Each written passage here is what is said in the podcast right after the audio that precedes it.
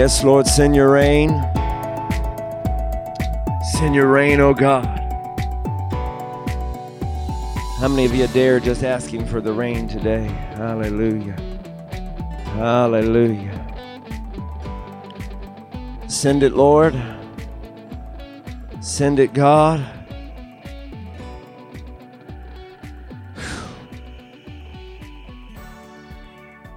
Hallelujah.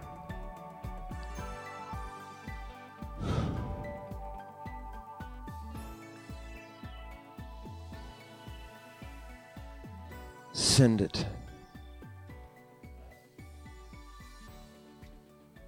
Hallelujah. Mm.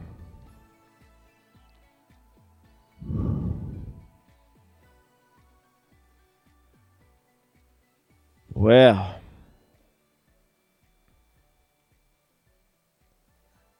God Almighty. Heat like this reminds me what it was like back in the day when like no church had air conditioning. I mean, it'd be in revival in the middle of July. And everybody was sweating, not just the evangelist. They all used to sitting there watching the preacher sweat like crazy. But I'm grateful for air conditioning when it works right. Hallelujah. Send your rain, O oh God.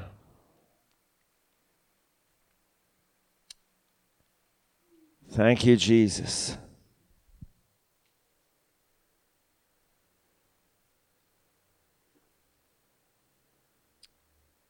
I'm just gathering myself. Thought I might pass out from heat stroke up there.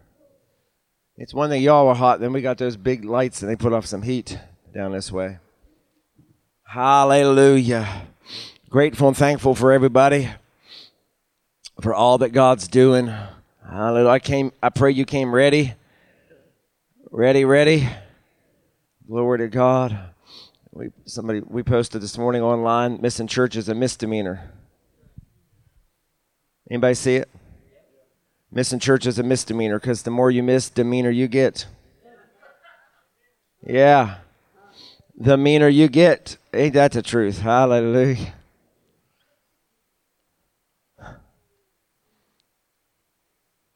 Our sense of humor is a little different than some of y'all. Hallelujah. Yeah, we can get kind of mean. Hallelujah. Are you ready today? Glory, glory.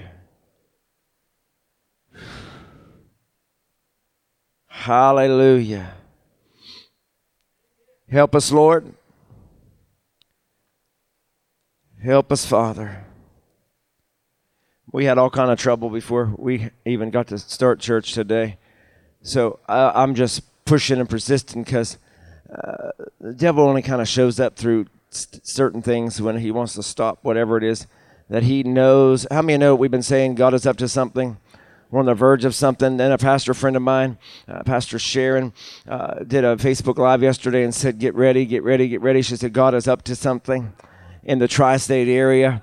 And I just thought, well, here we go, here we go and uh, come in this morning and everything was working fine Tuesday night. The sound equipment, live stream, all that we came in and it's all gone. We lost all of our monitors. I think the storms may have fried them. We tried hooking up more and then it messed up the live stream. And I thought, oh, come on, devil. It's one thing if you want to fry our monitors, we can buy more. But but now you're messing with the live stream to keep the word from going out. Amen.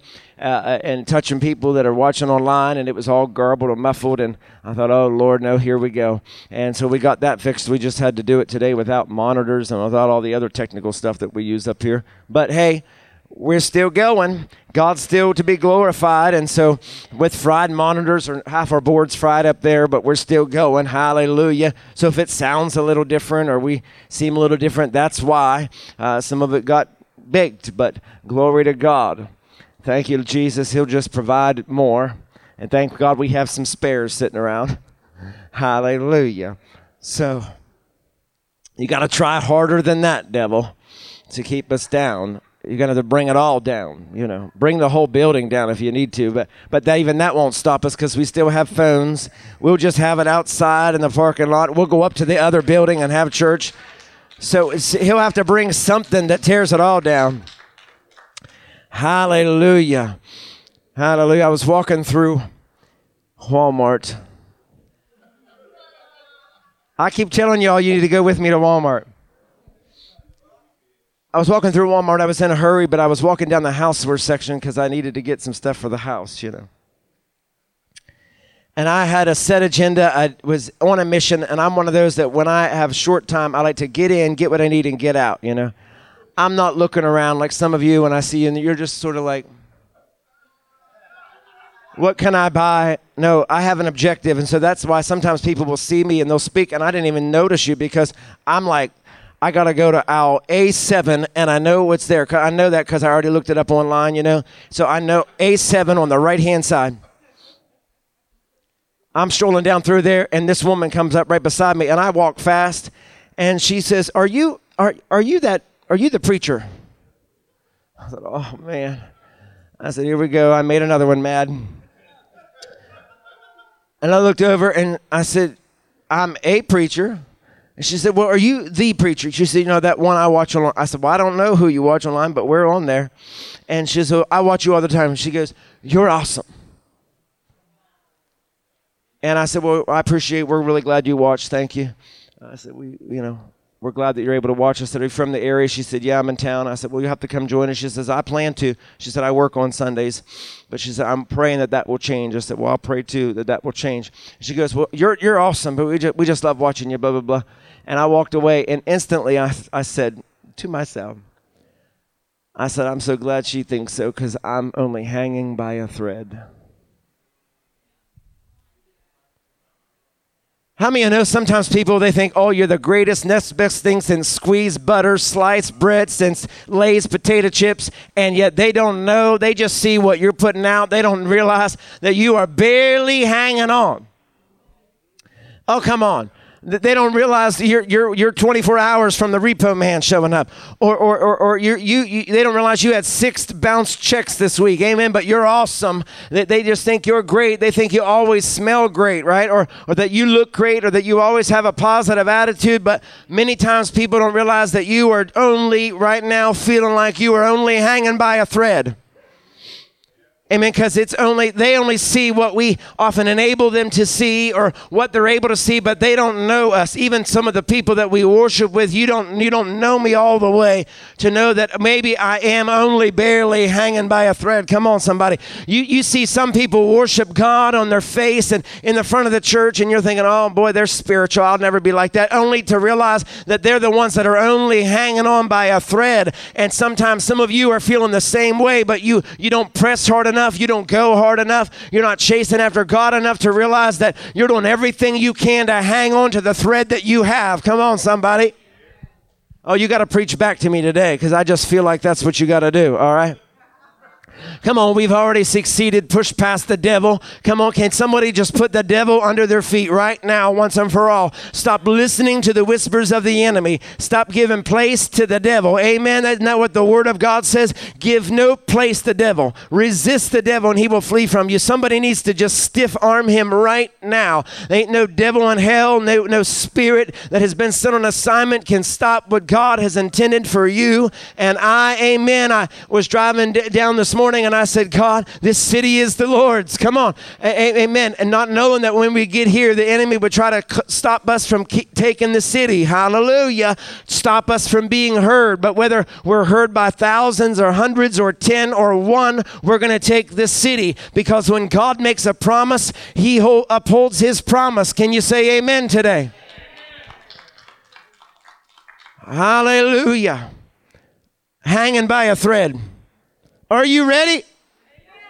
Glory to God. It's hot, but just to ensure you don't go to sleep, I'm going to keep you active today. Hallelujah. I know when it gets hot, it's easy to fall asleep. Bless God. Because I think some of you need to preach back at me as hard as I preach. I want you to leave here sweat and wringing with sweat like I do, all right? Hallelujah. You got to preach back at me today. All right. So look over your neighbor. Say, neighbor, wake up. Preach to the preacher. Yes. Hallelujah. Send it back at me. Hanging by a thread. That's where we're going to go today. Turn to your Bibles to the book of Joshua.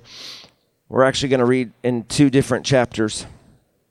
We're going to look at chapter 2 and chapter 6.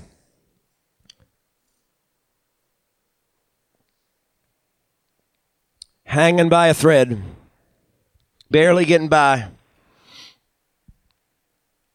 Sometimes we feel like we're on the verge. If we're not going to lose it all, we're going to lose our mind. Oh, Lord. Thank you, Jesus. Look what it says. Joshua chapter 2, let's begin in verse 12. Whew. Hallelujah. Chapter 2, verse 12. Now then,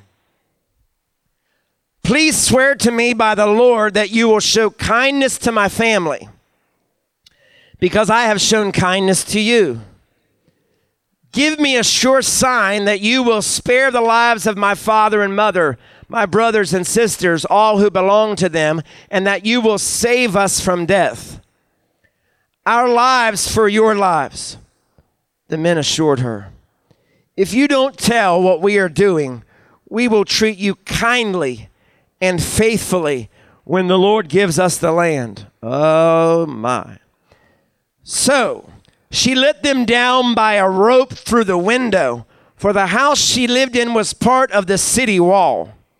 She said to them, Go to the hills, so the pursuers will not find you.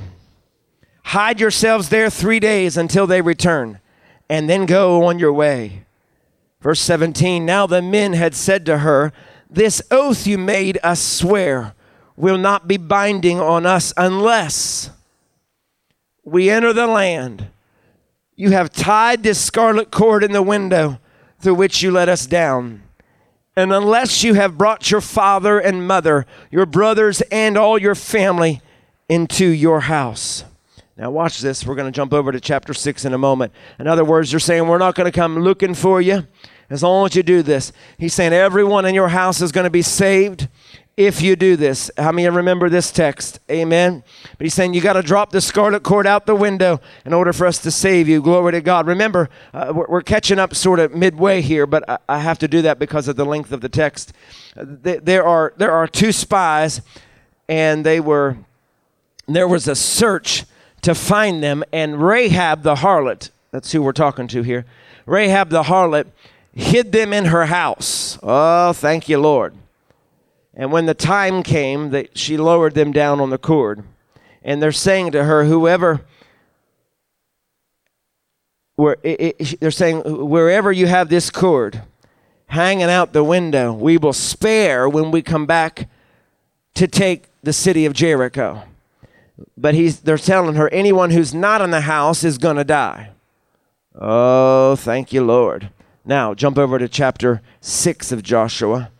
Just look at beginning in verse 15, just a couple of verses. Hanging by a thread. Uh huh. If you're at chapter 6 of Joshua, say, I am. Uh, Watch this, verse 15. On the seventh day, oh, you know this. They got up at daybreak and marched around the city seven times in the same manner, except that on that day they circled the city seven times. The seventh time round, when the priest sounded the trumpet blast, Joshua commanded the army, Shout! For the Lord has given you the city. See where I, always say, this city is the Lord's? Mm, come on. Some of y'all need to start decreeing with me. Shout, for the Lord has given you the city. The city and all that is in it are to be devoted to the Lord. Only Rahab the prostitute and all who are with her in the house shall be spared because she hid the spies that we sent. But keep away from the devoted things, so that you will not bring about your own destruction by taking any of them. Otherwise, you will make a camp of Israel liable to destruction and bring trouble onto it. All the silver and gold and the articles of bronze and iron are sacred to the Lord and must go into his treasury. Ah. When the trumpet sounded, the army shouted. And at the sound of the trumpet, when the men gave a loud shout, the wall collapsed. So everyone charged straight in, and they took the city. They devoted the city to the Lord and destroyed with the sword every living thing in it men and women, young and old, cattle, sheep, and donkeys. Verse 22 Joshua said to the two men who had spied out the land, Go into the prostitute's house and bring her out, and all who belong to her, in accordance with your oath to her. So the young men who had been had, who had done the spying went in and brought out Rahab, her father and mother, her brothers and her sisters, and all who belonged to her, and brought out her entire family and put them in a place outside the camp of Israel. Can somebody say amen? Hallelujah. It's hanging by a thread, even in the text. Everything right here is hanging by a thread. I, I, I'm going to do my best to lay this out that you'll, you'll have clarity and understanding. Father, in the name of Jesus, help us and release your anointing in this place.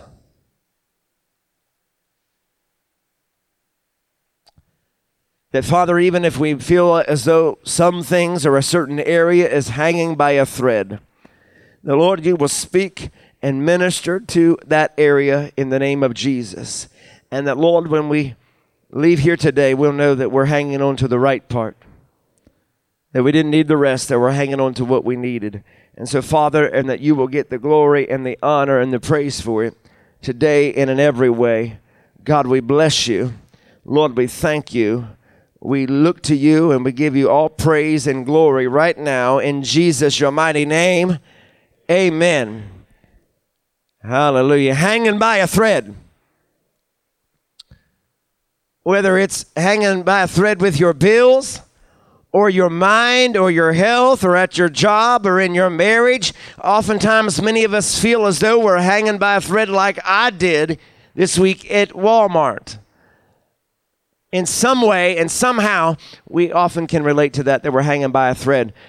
Just how people, they'll brag about us.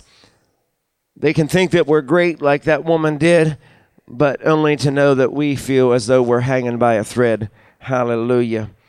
Thank you, Lord, that you have a thread for me to hang on to. Hallelujah. Glory to God. These are the same, as we read in the text, these are the same children of Israel that escaped Egypt. I want to remind you of a couple things that's important. They're the same children of Israel that escaped Egypt, same people. Their fathers went to the Red Sea as slaves, and but they came out of the Red Sea sons. Their faith that they had rested on the events at the Red Sea. E- even even in, in text and in, in part that we, we didn't read, even God reminded them. He, God even said, Am I not the God that brought you through the Red Sea? He had to remind them of what he did for them. How many know that sometimes uh, each of us have a point of reference of a place and a time where we know that we know that we know that God did something in our life? There's no question. It's, it's a means for the faith I have today is much in part to a point of reference I have of something that God did where there was no denying that it was God and that it was only Him, that it wasn't coincidence, that it wasn't by any other means. It wasn't because uh, uh, of someone else stepped in, but you know that you know that you know. And the reason why some of us sit here and that we show up to church is because we, there's something that God did in our life that we can look back at and we know that it was God. Amen. So even these same children of Israel have a point of reference that they're able to look back and they remember that time that it was only God that did what they did, did what he, what he did for them to allow them to cross over that water on dry ground. Amen? And so many of us have gone through life, and if you haven't, you will. You will go through something that will be a point of a reference for you. Glory to God. These, these people, they came out of Egypt, and the Bible says that they spent 40 years in the wilderness and they had children and their children didn't even remember the Red Sea. They were too young or they came after the fact. Hallelujah. And so they, they had children who, who had faith in God, but they didn't have anything to hang it on. You know how I said there a moment that some of us have a, a point of reference that we know that we know that God brought us through that. But then there are some of us who we have faith in God, but we don't have anything to hang it on. We haven't been through something like some of the rest of us have where your back was against the wall, where you were all tied up and tied down, and, and there was no way out, but God showed up in the middle of the night, kind of like a Paul and Silas moment, and you thought it was over. You thought it was in the 11th hour, but suddenly about midnight, as the scripture says in Acts chapter 16 and verse 25, amen. And that's the kind of way that God will show up. Maybe some of you haven't had that encounter yet, and so you're having to live off of the faith of someone else and only what they told you. Hallelujah. Are you still with me? Glory to God. If you don't stay awake, I'll make you stand. Glory to God. It's not right. I have to stand, walk around. You all get to sit there on your comfy, uh, padded chairs. Hallelujah. Nod off. Praise God. So, so there's always one place, one thing in our life that causes you and I to know that we know that we know what God did in our life. That becomes sort of our point of reference. That becomes uh, uh the, the thing that we say, I know it was the Lord. I know it was Him who showed up amen, in church on Sunday. I know it was him who showed up on Tuesday night. I know that God, God's the only one that brought me out of that. I know I should have been dead in that car accident, but he brought me out. I know I shouldn't be walking today, but I know that it was the Lord. Come on, somebody. I know that I should have been bankrupt and ended in jail, but I know it was the Lord that rescued me, delivered me, saved me from myself. Amen, somebody. So some of us know that we know that we know that it was the Lord. Amen. And that's our point of reference. These are the these are the children of the people who had the experience of God parting that Red Sea. That's really that some of these kids, they've grown up, and so they're the children of those people who had experienced it. And, and so they, they, they've not yet had their own experience, but they're about to. That's what the text is we're reading. They, they haven't yet had that encounter, that experience. Like some of you have not had your, that kind of an experience yet, but you're about to. Oh, come on, somebody. Some of you have not experienced God in a Red Sea moment. Some of you have not experienced God like they're about to at, a, at, around a wall of Jericho, but you are about to. I decree and declare over you that you are about to have that kind of encounter with God, that you're going to experience God in a way that you've only heard about. Come on, put that on up there, would you? Uh, you're about to experience God in a way that you have not. Don't make me preach alone. Don't make that this city is about to experience God in a way in which they've not yet experienced experience God. Come on. Our tri state region is about to experience God in a way in which they've not yet experienced, that, that we've only heard stories.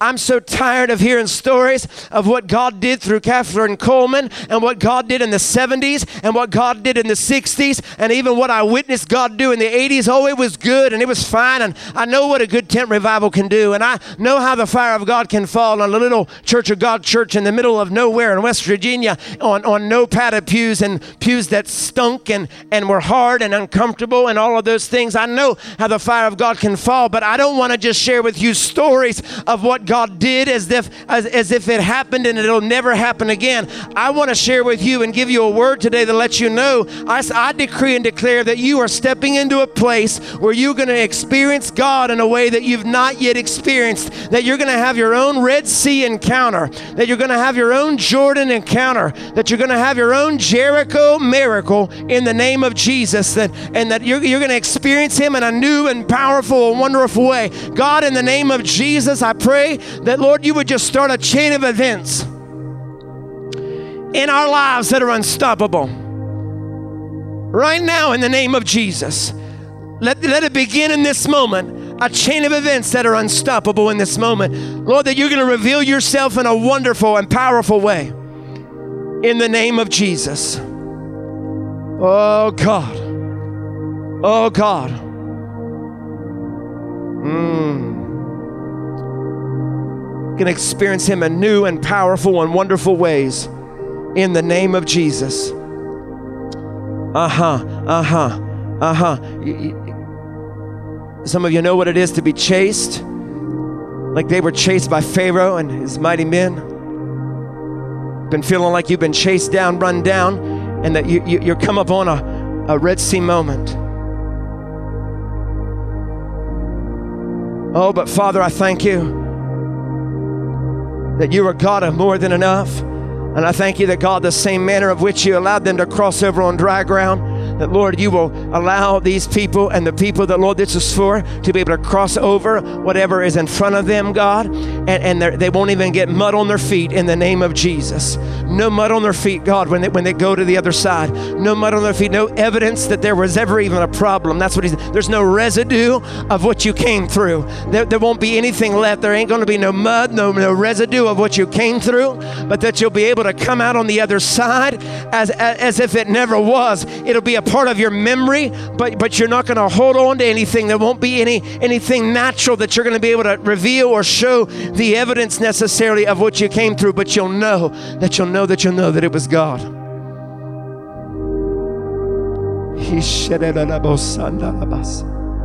So, Father, in the name of Jesus, let this day be the day of point of reference for your people. If they've never had a Red Sea moment, if they've never had a Jericho moment, they're about to. Just like the young generation of the children of Israel. The, the text that they're about to.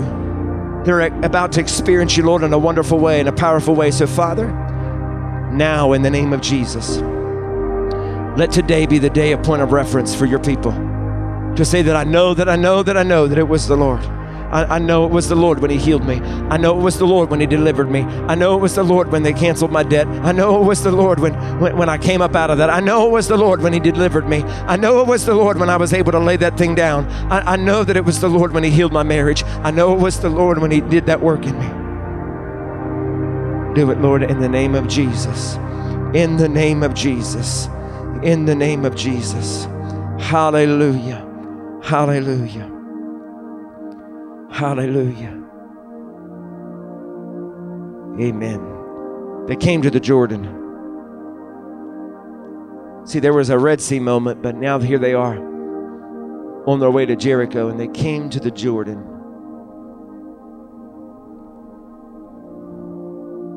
They came to the Jordan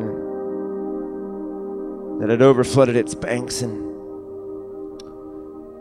the Bible says that Joshua stepped down into the waters and the waters parted. Just like the Red Sea, but it was less dynamic, less water, less water parted. And the Bible says yet again they walked over on dry ground. See, God had to do it again because you and I cannot live off of our mother's faith. We can't live off of our father's faith. Uh, are you hearing me? Church, we can't live off of what God did yester, yesteryear. We can't live off of what God did with, through Kathryn Kuhlman or Benny Hinn or any other great man or woman of faith. Amen. We can't live off of that. God needs you and I to live off of our own encounter.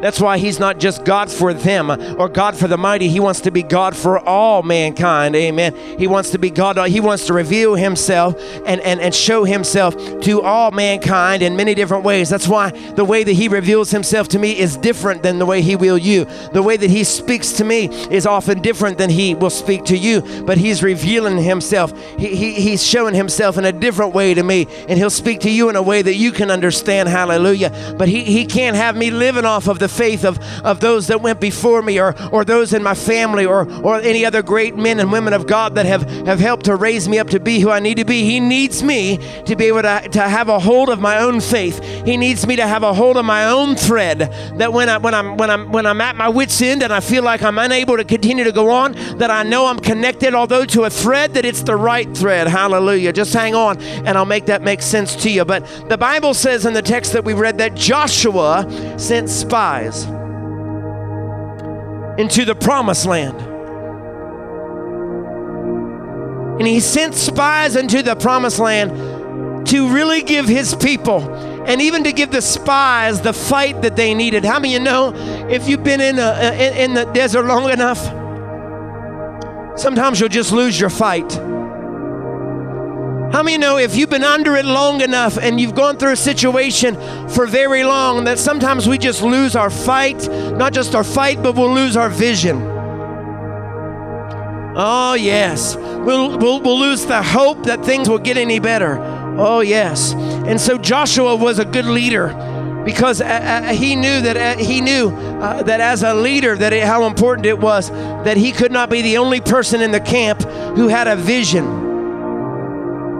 who had a vision because anytime the leader is the only one in the group that has a vision you have a problem you and I have to be a people that know how to cast vision. So he he thought, I know they're discouraged and I know they're getting weary, so I'm going to send some spies into the land that was promised to us, so so they can bring back a report. Bring back a report and bring back a, a report that's going to provide hope and stir these people to find the fight that is within them. Hallelujah. Because you, I, I've learned that people cannot be loyal to what they cannot see. That's why it's important that as leaders we continue to cast vision. Amen. As a nation, we may not be seeing that things are real good right now, but it's very important that those who are in leadership cast vision. Otherwise, all we see is doom and gloom. And so, a good leader knows how to cast vision. Hallelujah. And so, the Bible says, He sends the spies. The Bible says they step into the waters, and the waters parted.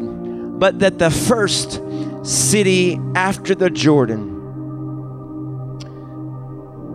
get warned that they may have to fight their way in because the walls were straightly shut up. Now, I preached Jericho some months ago, even. The walls were straightly shut up. The Bible even says, as you and I studied, that, that the walls were so thick and so big, you might remember, that they even rode chariots on the top of the walls. Those are some wide, thick walls. Hallelujah. So they were straightly shut up, and we understand that the, the the children of Israel, they were, they were tired, they were weary.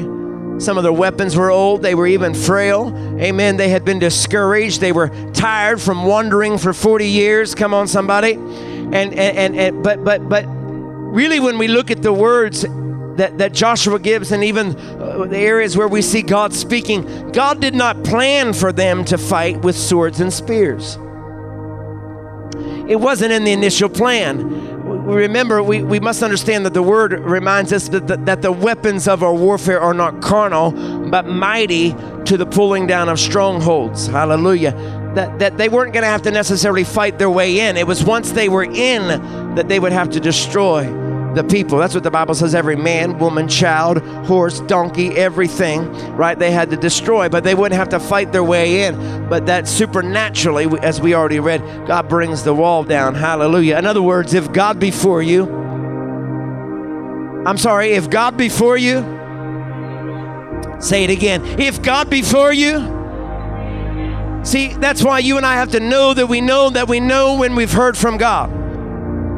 That's why whenever God reveals Himself and shows Himself to you, it should enable you to go forward without question and without faith and without doubting. And so they, here they are, the, the, the parents of the, the younger generation of the children of Israel had crossed the Red Sea. And now this generation gets there and they're crossing over with the old generation and they're crossing the Jordan. And now they've had a, an encounter. They were able to see what God is able to do on their behalf and they get to the outside of the city of Jericho and they just begin marching day after day after day, right? The Bible says they did on day one, day two, day three, day four, day five, day six.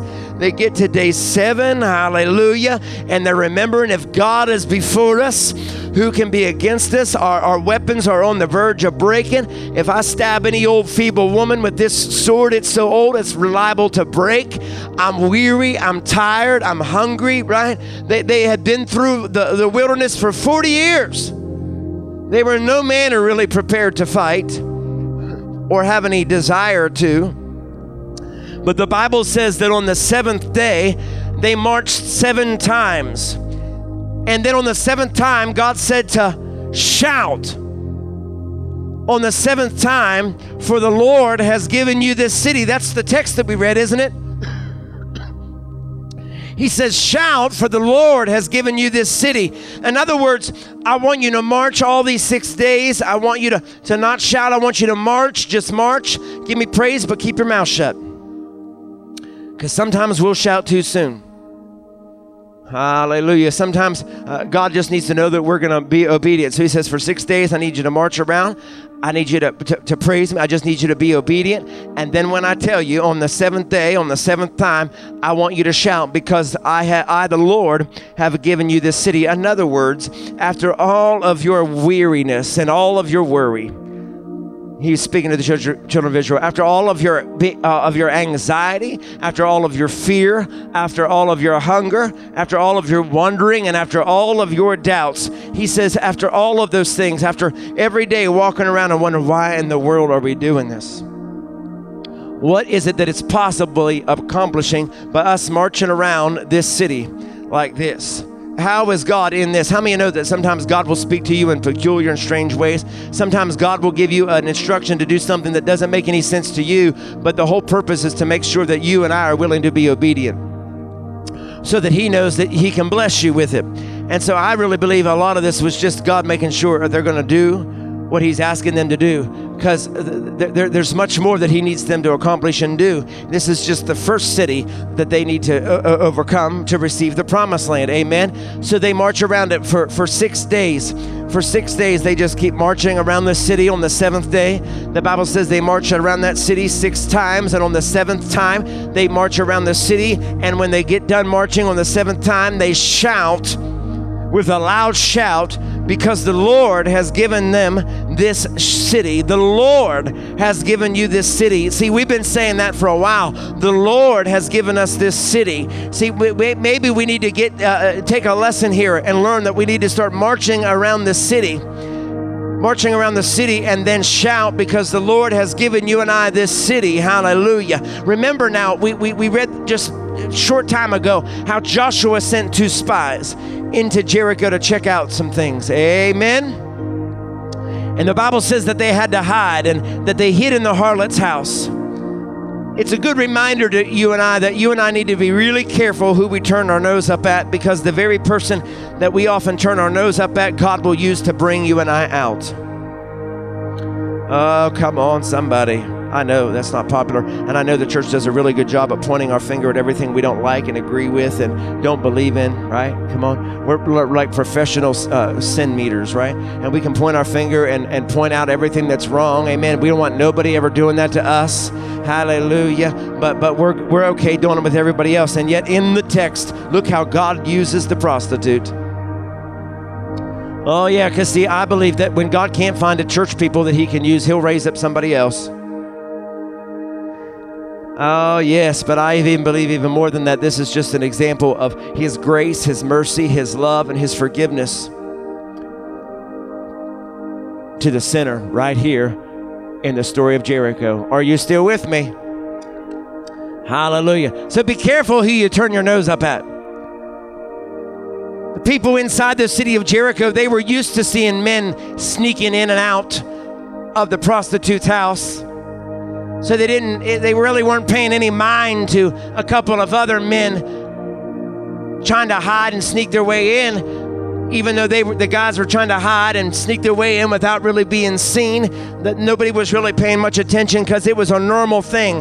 Glory to God. People creeping in and out and not wanting to be seen. And so God hid the spies in the prostitute's house. Notice how God's plan was hanging on the actions of a prostitute. Everything in this story is hanging on the actions of the harlot. What she will do in this moment. And so she sees a great, powerful opportunity to cut a deal with the spies. Oh, yes, she does. Because she realized that the truth, the truth that these spies had brought and what they want to accomplish, the, the, the truth was depending really on a lie the truth that was coming out was dependent on her lying for them. Are you still with me? She had to lie and say that they were not there, that she had not seen them. Amen. Isn't that kind of funny that God's going to use someone and, and, and allow them and encourage them to lie? Amen. Just so his plan can come forth. Hallelujah. Uh huh. I'm not giving you a free pass to be a liar. I'm just showing you how God will use the sins of a sinner. Some time ago, I preached that message when evil works for God, that God will allow evil to be done and it'll work for His good. He will. He will. That's why all things work together for him who love the Lord and are called according to his purpose. Amen. Amen. Not every time God is moving is it neat and tidy. Oftentimes, when things are chaotic and spinning out of control, that's how I know God is moving. Hallelujah. Because God is a God that he will bring chaos and bring cosmos to it. He'll take what is out of order and bring order. So, anytime you, you and I start feeling like we're in, a, in the spin cycle, come on. Anytime we feel like everything around us is spinning, God is in that, I promise you. Take a deep breath, hang on, find the thread, grab a hold, and know that God is God enough that He will bring order to that thing. That's scriptural. I'm telling you, God will bring order out of chaos every time. In this situation, God was in it. Yes, the truth was depending on a lie. She had to tell people that came knocking and looking for the spies, where are they? I haven't seen them. I don't know. They haven't been here. I don't know where they are. The truth was depending on a lie. Now be careful, that does not make God a liar. God did not lie here. Uh huh. He, he, he did not lie here. God left somebody else do the lying so that his will and purpose could be accomplished. Oh, yes. Yes, hallelujah. God will even use a lying tongue to bring about his will and his purpose. Yes, he will. Yes, he will. So he said, Yeah, well, that prostitute, she's already a sinner. Let her lie one more time. Let her lie let her lie. What, what's that on the heap of everything else? It's going to bring about a purpose, but in the midst of it, she's going to tell the lie, but in the midst of it, I'm going to rescue her house. I'm going to deliver her house. And I have a bigger plan. For those of you that aren't aware yet, God had a bigger plan for her and her bloodline. Oh, thank you, Jesus. Yes, he did. So God said, I, I, I can tolerate a lie because what I'm going to do with her and her family. And, and because, because she allowed us to hide out there, I'm going to rescue her and her family and I'm going to use her mightily. And so she's going to have a bigger plot in all of Scripture than, than what we're even reading right now. So God had a plan. Hallelujah. And it was all hanging on her and her ability to lie. And so Rahab lied and kept the spies from being found. So she made a deal. Since she lied for the spies, she made a deal and she knew uh, because they told her that the city would be destroyed, so she wanted to make a deal. And so she made a deal that the thread that, uh, that she would hang out the window for, for them to escape, uh, they, they said, hang it out the window.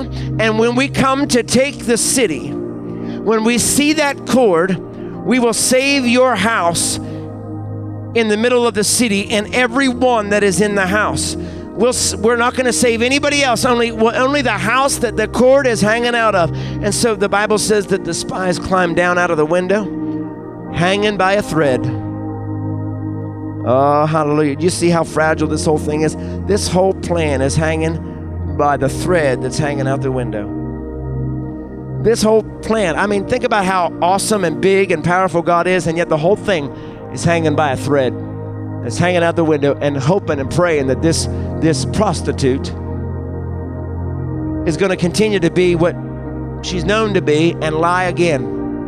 You lied to all these men's wives, so I need you to lie now one more time. You never seen us. I have never seen you. And so everything, this whole plan of God, for the mighty God that we serve, think about this. Kind of funny, right? It, the, for the mighty God that we serve, it's hanging on the lie of a, of a hooker. Oh, yes. Preacher, you shouldn't say words like that. Well, you do. Hallelujah. Glory to God.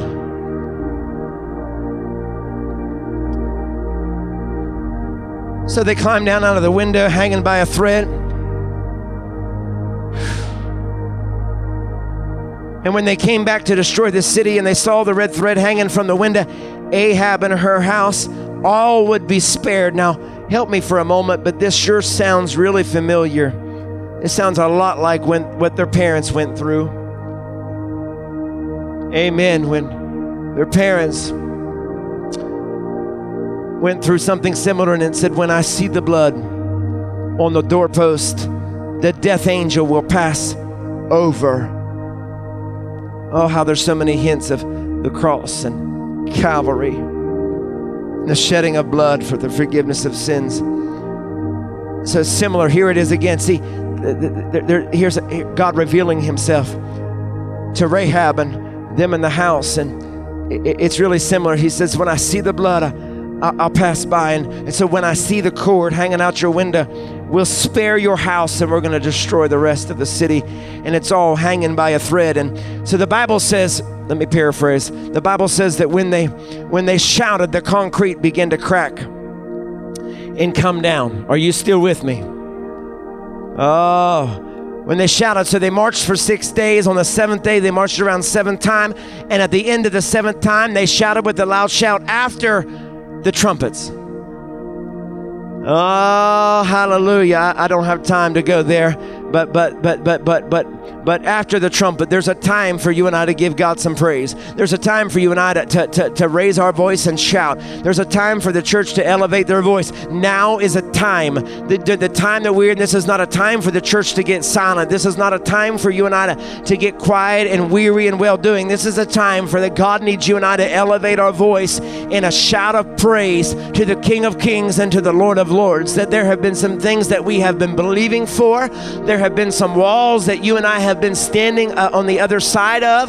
There has been opposition that you and I have been believing that would just dissipate and go away. But God was speaking to me through this word, and He said, Adam, you all been marching and you've been declaiming and decreeing, but He said, I need you, I need the body of Christ to begin to shout.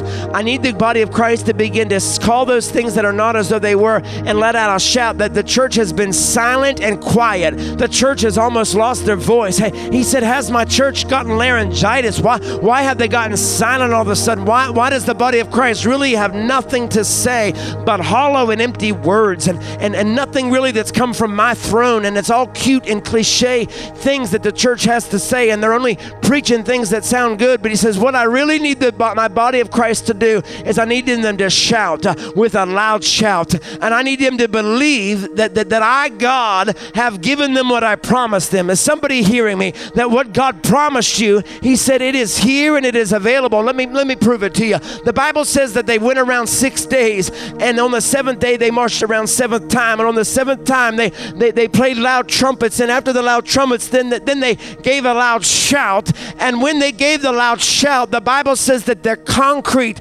the thickness of those walls, in some instances, in studying, the Bible says uh, uh, we really understand that those walls could have been anywhere from 20 to 30 feet thick. And all they did was be obedient and marched around it. And then on the seventh day, they blew their trumpets and they shouted.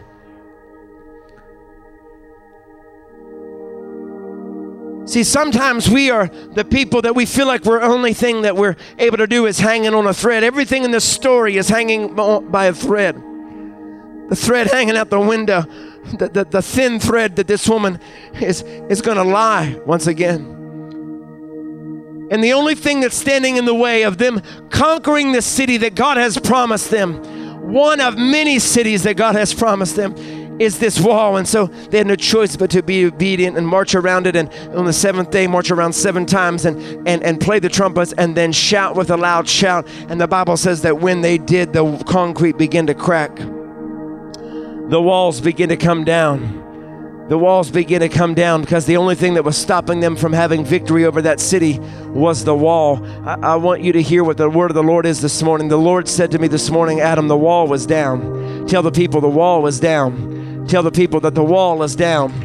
The wall is down. Uh, in other words, whatever has been standing in your way, whatever has been in your force of opposition, the wall is down. Whatever, whatever, whatever thing has had a hold of someone you've been praying for, God's saying the wall was down. The wall was down. Oh, come on, come on, come on. When we watch TV and we see migrants coming over every place there isn't a wall, amen. You need to understand that's how you and I need to invade the very thing that you and I have been believing God for. I mean, we need to invade it and take ownership of it, take back what God has promised us, take take our place in it this morning because He's decreeing and declaring he is unleashing to us and bringing about this text saying the wall was down. Whatever has held you out of the promised land, whatever has held you out of what God has promised to you and to your family or to to this ministry or whatever God has told us about this city and that this city is the Lord's, you and I need to understand that the wall is down. Now is the time to take possession. Am I talking to anybody but myself today when he says that the wall is down in this place? The wall is down in your life. Amen. You don't have to stand there and look at it and be intimidated by it, but he's saying today through your worship, through your praise, if the church would just give God praise, if the church would give God a shout of a loud shout, he's saying the wall is down. The wall is down. Now, now watch this. This is really important. This is really important. There's two contingencies in the text that I don't want you to miss. Jesus.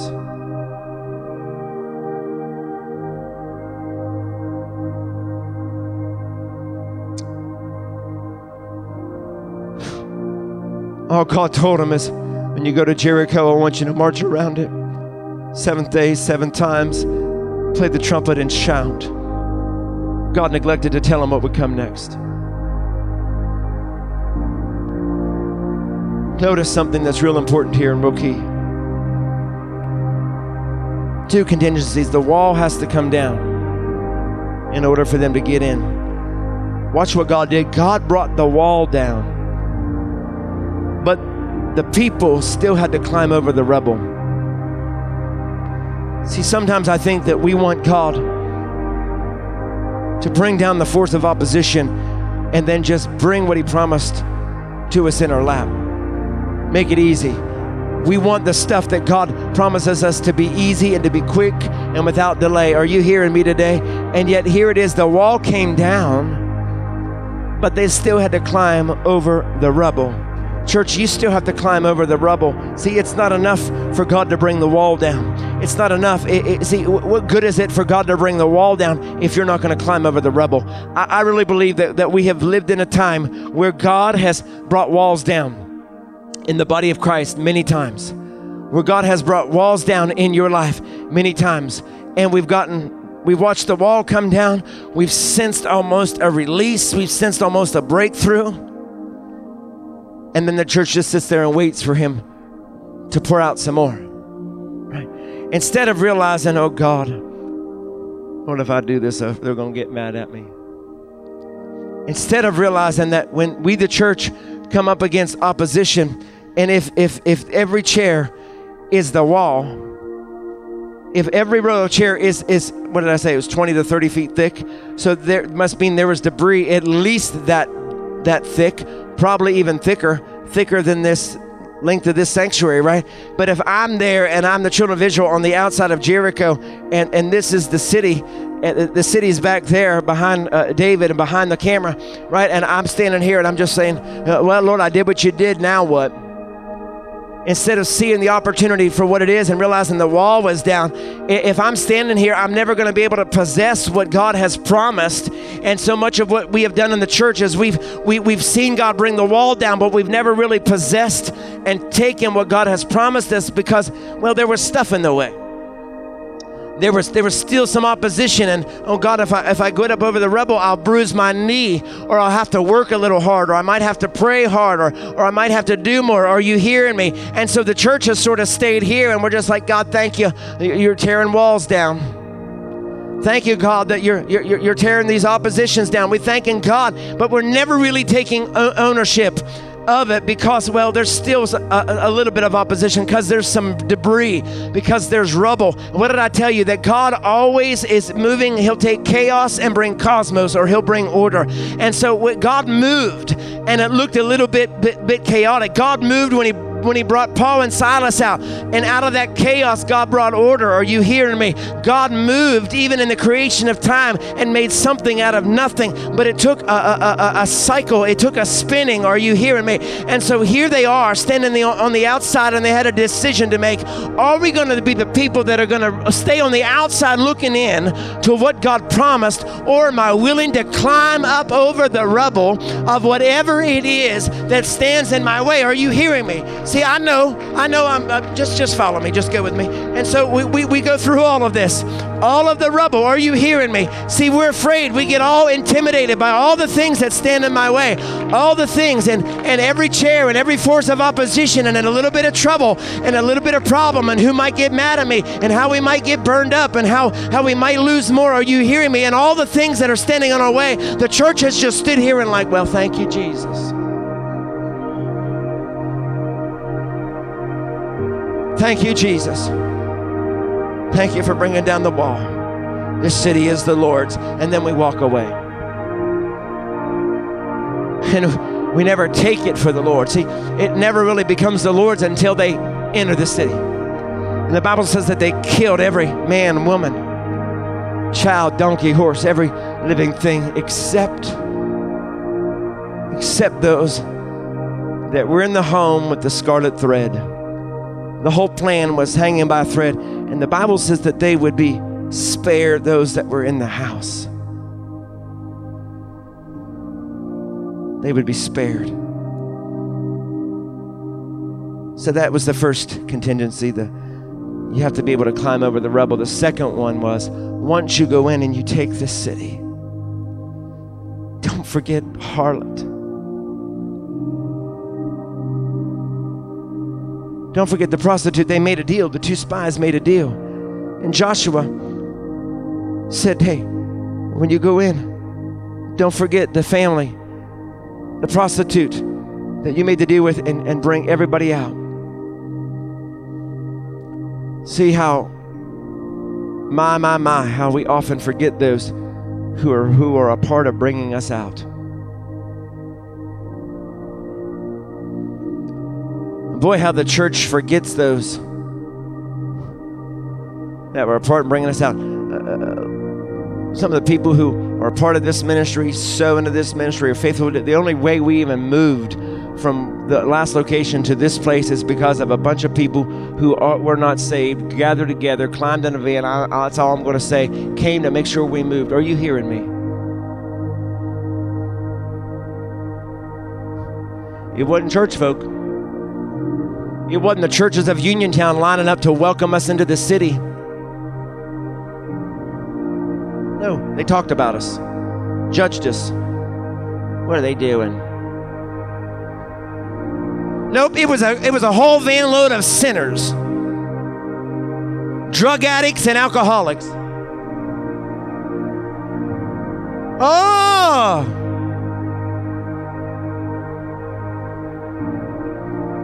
And yet, what we end up doing as the church is we end up forgetting who helped to bring us out. That was the second contingency. One, you still have to climb over the rubble once I bring the wall down. But two, don't forget the deal you made with the harlot. In other words, God is trying to speak to the church. Don't forget those that you're trying and so desperately leaving behind because they don't look like where you're going because they don't fit into the picture that you think that you should have, amen, in your future. Are you hearing me? There's some people that we know and that we might be associated with and we might be related to that they, they, they look a little questionable and we don't want to be associated with people like that. But Joshua says, I need you to go back and don't forget, you better hold up to your word. The deal you made with the harlot. Amen. Don't forget who brings you out because, see, uh, there are some people that they'll love you as long as they need you. But as, but as soon as they get over their need of you, they throw you away. God does not need that. That has been the theme of the church. I've seen that happen way too much. We're, we're in the church. I know this might be a little hard. We're getting to the good part, but I, I wouldn't do this text just if, if I didn't say it. Where we love people as long as we need them, and when we don't need them, we throw them away. I'll go somewhere else. I'll act like you don't exist. I'll unfriend you. I'll ignore you. Oh, come on, somebody. I'm preaching good now.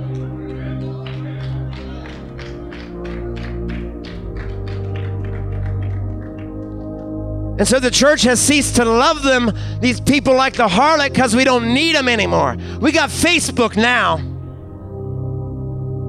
Come on, every preacher who has a camera can be Facebook celebrity. Can, can take up an offering online now. And so we think we're all that and a bag of chips. And, and so we, why do we need to go minister to the prostitute, the hooker over at Byers, or, or the one that was dropped off back here behind at, at, at the, at the office building? Why do we have to do that? Why, why, why do we care that, that they were laying uh, high and, and, and strung out on the front steps of the outreach center up here the other day? Why, why do we care about that? Why do we care to check up on them? I know because no one's looking. So we're just going to walk by. Oh.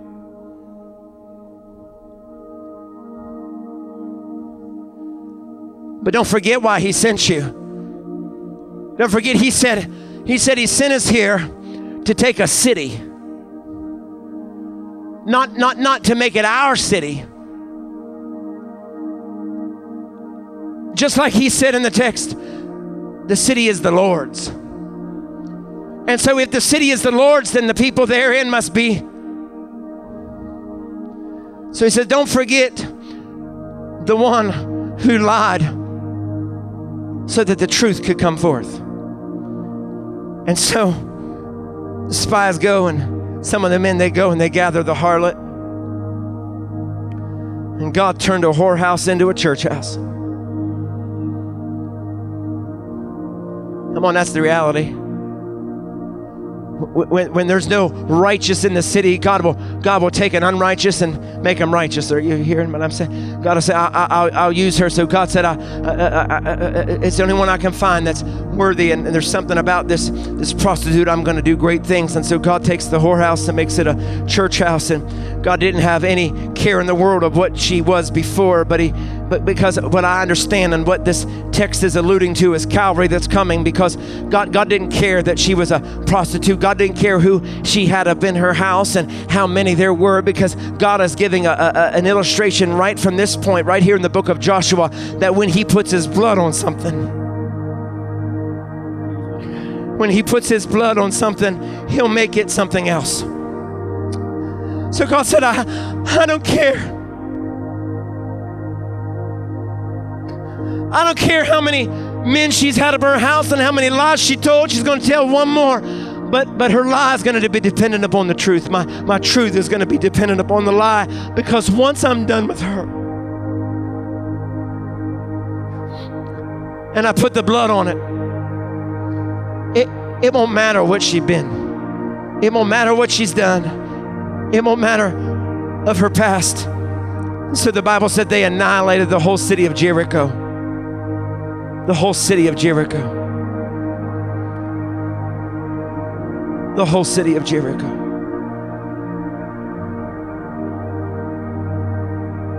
Jesus. Jesus. Jesus.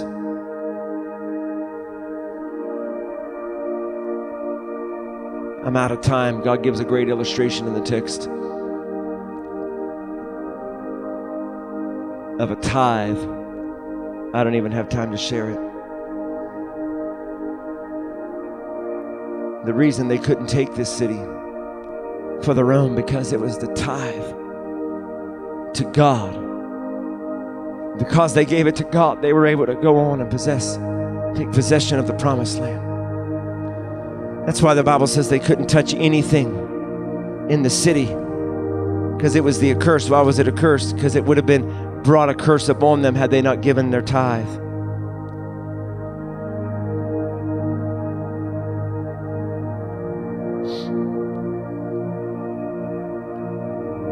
Jesus.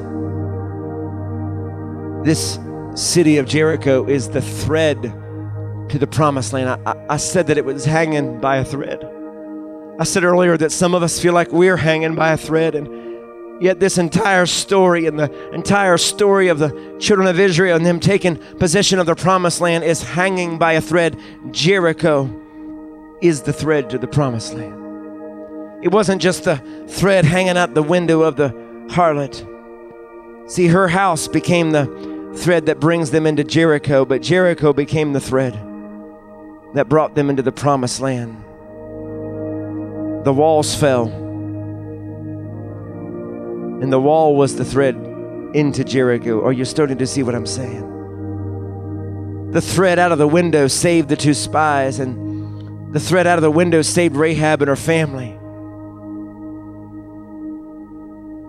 it was what they did in this moment that determined what happened next. It was whether they would take possession of the city and then give it to the Lord, or whether they would take possession of the city and take it for themselves that determined what happened next.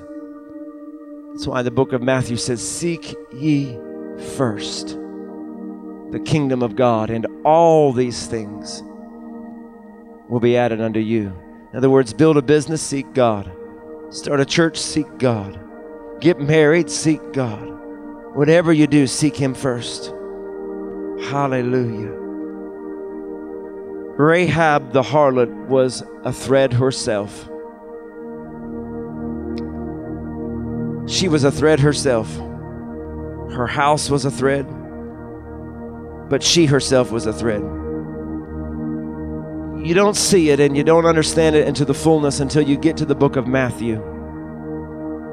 And it lists the genealogy of Jesus Christ. And it lists the genealogy of Jesus Christ, the harlot who threw the cord out the window. It was through her umbilical cord. And that the descendants of Jesus Christ would come and if they had not saved the harlot, where would the bloodline of Jesus had come from? Are you hearing me? She, Rahab the harlot was something like the great, great, great grandmother of Jesus. Are you hearing me? the great, great, great grandmother of Jesus, and yet he used her.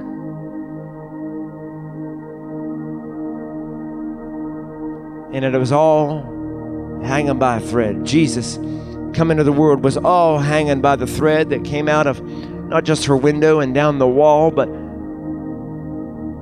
the thread of who Rahab was. It was because of Rahab that her bloodline would bring Jesus Christ into the world. She may have been a harlot, but it was the thread that came from her that brought the Savior into the world. Are you hearing me? So, what am I saying? Sometimes it's a blessing to be hanging by a thread. Sometimes it's a blessing to be hanging by a thread because you don't know what that thread that thread is for on the other end. In church, we often say cliche things like, I, I feel like I'm hanging by a thread, but as long as the other end is attached to the hem of his garment. That's true. That's true.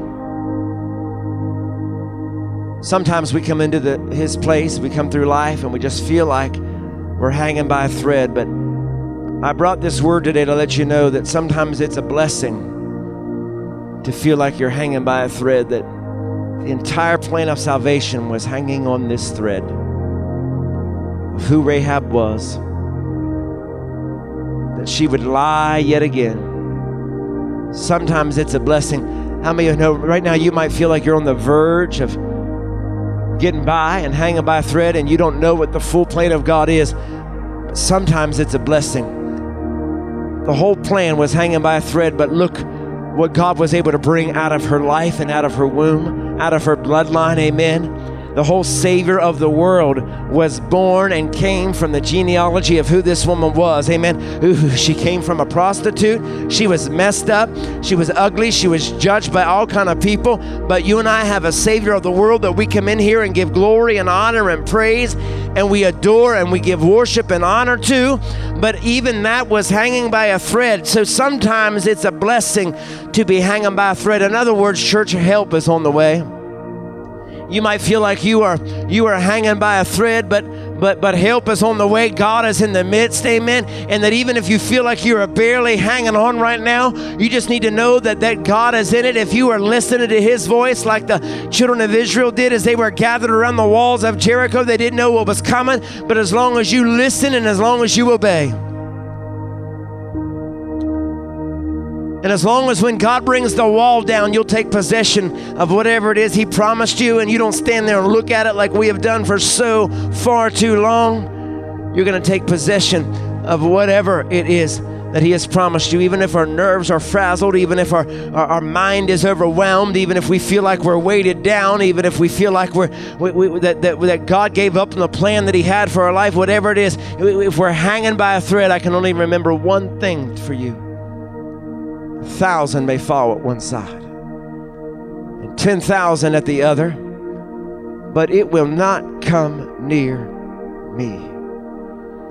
Rahab was in the center of town on the corner. And when God brought that city wall down, it came down on the right and on the left, but it did not bring her house down. A thousand can fall at one side, 10,000 at the other, but it will not come near me. You need to remember today who you are. You need to remember today that you might feel as though you're hanging by a thread, but oh, I thank you, Jesus, for the thread. God, I thank you for the thread that I'm hanging on to that, that is attached to the hem of your garment on the other end. Is somebody hearing me today? amen. That it will that, that that even though things are happening on the right and on the left of me that god i'm thankful that you're sparing me in the midst of it. God i'm thankful that it won't come near me me and my house. I thank you that god everything in my house it will be saved too. Is somebody hearing me? God i'm hanging by a thread but i know my thread is attached to you. And god i know that you won't let go. And so god i know i'm safe and secure in you so lord we put our hope and our trust and our our, our faith upon you because i know god you're not letting go of me as somebody hear me. God didn't give up on his plan with uh, Rahab the harlot. God is not going to give up on his plan with you. I don't care how you might be feeling. I don't care how weary it might be. I don't even care how bad it looks. God's not giving up on his plan that he has for you. Will you stand to your feet this morning in this place? Hanging by a thread.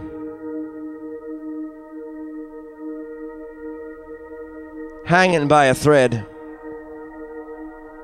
I thank you for the thread I'm hanging on to. Uh huh. I'm hanging on to the thread and only the thread because God needs me to know to trust and rely and lean upon only Him. See, while some of you might have been discouraged and distraught, you feel tired and weary because you're only hanging onto a thread. It's just because it's the thread that you need. All the spies needed was a was a thread to climb down out of the window. All they needed was that thread to bring Rahab and all of her family out. You and I need to just thank God for the thread that we have left. I, I, when you feel like you're on the verge of losing your mind, God, I, I am on the verge. God, but I thank you. This is the one thread I need. I feel like I've lost my mind already, but God, I, I thank you. This is the thread that I need. I, am hanging on because it's hanging on to you. It, it's what's attached to your plan and your purpose. Hallelujah. I, am thankful, God, that the that that red thread that was hanging out the window is symbolic of your blood. Mm. The thread I'm hanging on to is symbolic of your blood. God, I'm, I'm hanging on to you. I, I'm just I'm just clinging to the hem of your garment. Amen. Amen. Amen. Let me pray for you. Father, I thank you in the name of Jesus for your word, for somebody in this place, somebody online that felt like me this week.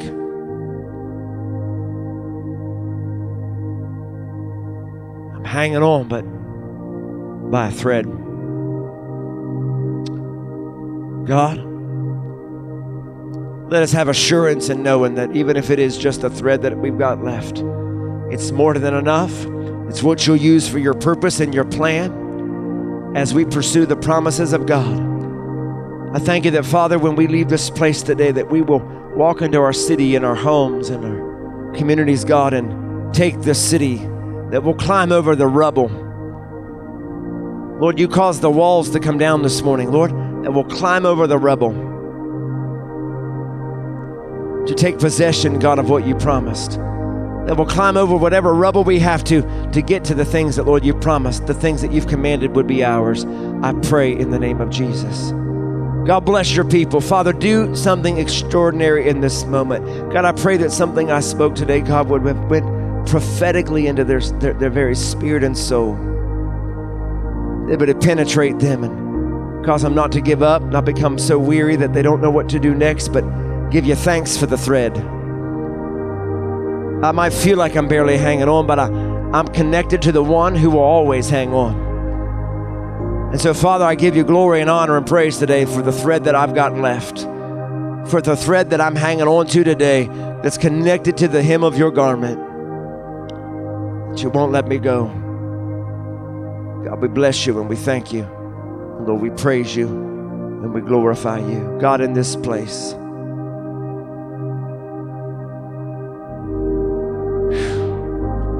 Breathe, Holy Spirit, upon your church, upon your people. Breathe upon them, God, as we enter into a new realm, a new season, God, where we start, begin to take possession of the very things that we've prayed for, longed for, heard for. God, as we begin to step into a season of our own encounter with you, that we're going to come to know you like we've never known you before. We're going to have our own Red Sea experience, Jordan experience, Jericho experience in the name of Jesus. I pray right now. Bless the week ahead for your people. Bless their tithe offering as it's sown today, God. Bless them in this place and, and as they go out today, God. Bless them in the week ahead. Continue a chain of events that's unstoppable in their life. Let every day that they wake up and their feet hit the floor, that God, they walk in the favor of God more and more than the day before. God, we give you the praise and we give you the glory for it. In Jesus Christ, your mighty, powerful name. Amen. Amen. God bless you. Have a beautiful week in Jesus.